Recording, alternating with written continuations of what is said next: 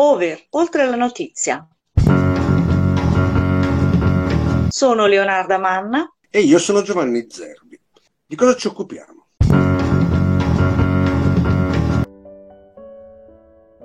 Buongiorno, e questo è un podcast per la rassegna stampa di Over, oltre la notizia.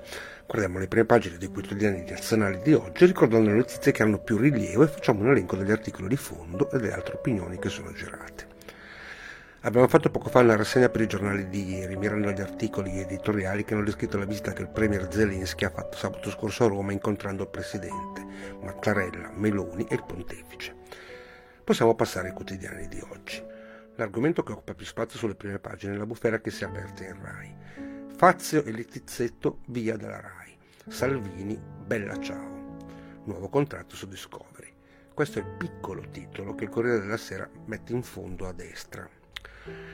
Solo se si passa su Repubblica, l'argomento è quello dei titoli più grandi a taglio alto.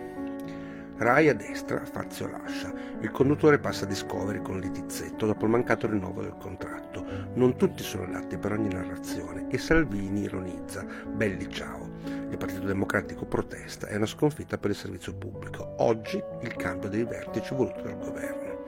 Calderoli dice all'Italia serve un governatore, premier eletto come nelle regioni. E a questo aggiunge anche un articolo di commento alla Repubblica di Sebastiano Messina, titolo Operazione Piglia Tutto. Da ieri sappiamo con certezza che il feroce invasore che turbava il sonno del partigiano leghista, incidentalmente ministro e vicepresidente del Consiglio, dopo 39 anni e 8 mesi lascerà la RAI.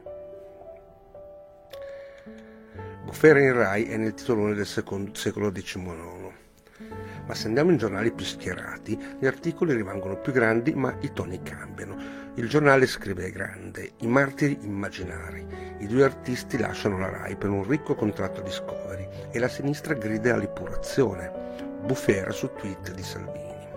Il tempo dice, belli ciao, Fazio e Letizzetto lasciano la RAI. Con uno sberleffo Salvini saluta la coppia che ha deciso di andarsene e la solita sinistra si indigna fino a insultare il segretariato della Lega. Difesa del centrodestra. Hanno perso il megafono e sanno solo offendere. Anche Libero lo mette come primo titolo e aggiunge un particolare in più. Che bel tempo! Fazio di Tizzetto, via dalla RAI. Solo negli ultimi cinque anni sono costati 100 milioni. Come risposta può servire quello che ho scritto sulla stampa, è solo un box in basso a sinistra. La vergogna della RAI, Fazio via dopo 40 anni, non ci, sono, non ci sono uomini per tutte le stagioni. Guardando a come sono occupati gli spazi delle varie notizie, in secondo piano ritorna il protagonista Zelensky, che dopo essere passato da noi, ieri è andato al Cremlino in vista del premier tedesco Scholz. Questo è l'argomento principale della prima pagina del Corriere della Sera. Kiev vincerà entro l'anno. Tour diplomatico prima dello scontro decisivo. Il Papa. Le armi distruggono la speranza. Zelensky a Berlino. Pronti all'offensiva. Ci servono jet. Scholz. Mosca si ritiri. La sconfitta russa sarà irreversibile e arriverà anche entro quest'anno, dice Zelensky. Riconosce il piano di pace di Kiev e chiede a Mosca di ritirare le truppe. Rimane l'argomento più importante anche per il mattino. Zelensky a Berlino ora i caccia, il tour europeo del leader ucraino, prima il pieno sostegno dei tedeschi, poi la cena da Macron. La stampa lo tiene sempre come argomento principale, ma anche solo col titolo fa presente che può esserci un rischio, un rischio molto grave. Meloni investe sulla guerra, ma così si rischia l'atomica. Vertice della destra San Raffaele e poi intervista Conte. Sbagliata la strategia con Kiev, dice. Ascoltiamo il Papa. Dovremmo avere il coraggio di dire che questa è una strategia militare, che ha bandito la strategia negoziale, porta solo morte e distruzione. Il Fatto Quotidiano punta al, al dialogo che c'è stato tra Zelensky e il pontefice e le relative reazioni. La Santa Sede è irritata per il no di Kiev alla mediazione con Mosca. Titolo Francesco le canta Zelensky, le armi distruggono la pace. I toni critici si alzano ancora di più con la verità, che anche lei mantiene come, questo come problema come prima notizia. Le armi a Kiev già costate 13 miliardi. Il Papa all'Angelus prega per gli ucraini, ma non cita nemmeno Zelensky, che alla mediazione ha riservato una risposta freddina. Intanto a Bruxelles ci si muove per la plenaria che garantirà un milione di munizioni e altre dotazioni. Le spese saliranno ancora. Chi scrive l'articolo, Borgo Nuovo, dice che forse è ormai il caso di rivolgersi a Dio. Scrive questo. A questo punto, forse, non ci resta che pregare, come ha fatto ieri il Papa all'Angelus, rivolgendosi alla Madonna. Rimanendo nel campo degli eserciti, molte testate ricordano la visita che Meloni ha fatto ieri a Udine, dove c'era la dunata degli alpini. E ritorna in scena un'idea che ha avuto mesi fa il Presidente del Senato. Corriere della Sera dice La dunata degli alpini, leva volontaria, l'idea di Meloni la russa. Simile il tempo a mezza pagina. Meloni al raduno degli alpini, sì alla naia volontaria.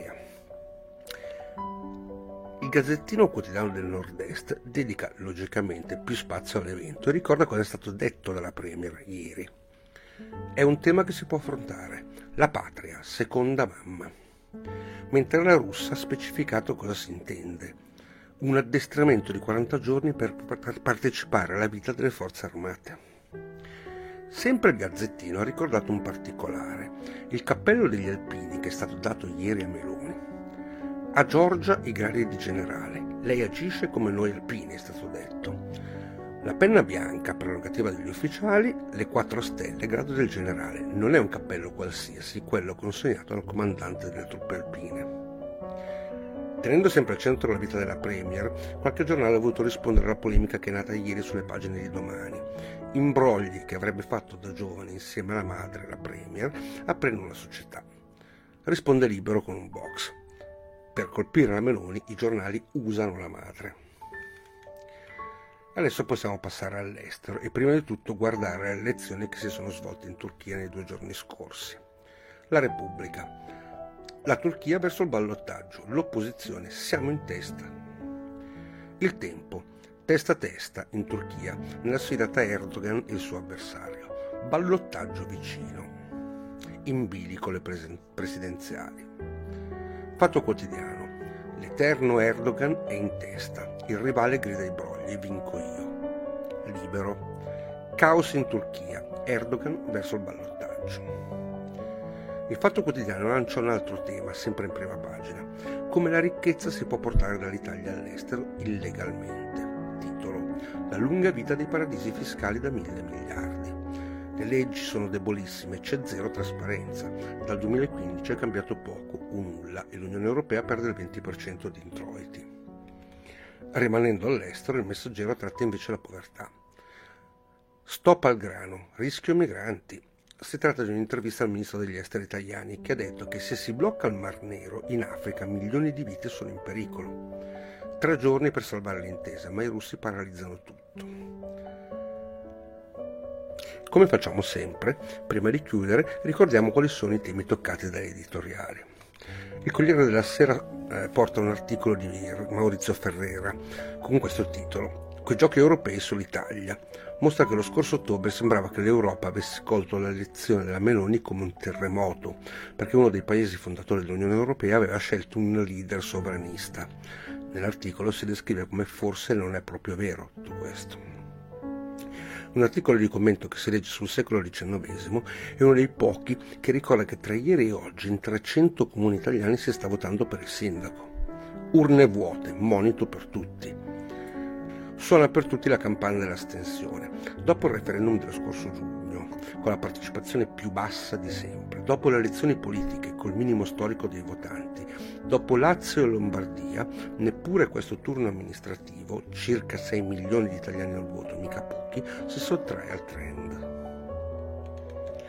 Come ultimo editoriale ritorniamo al tema detto prima, le accuse che vengono lanciate alla Premier su eventuali imbrogli fatti quando era giovane. Marco Gervasoni fa quello che si chiama un invito a certi PM, lo mette come titolo. Ma chi può garantire, dice, sulla fantasia di certi PM? Indagare sul potere, ben inteso, non è solo legittimo, ma necessario da parte dei giornali.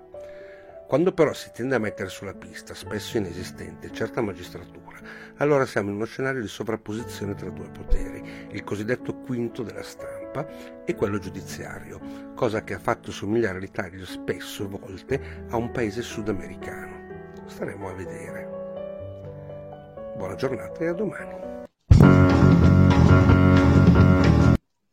Over, oltre la notizia.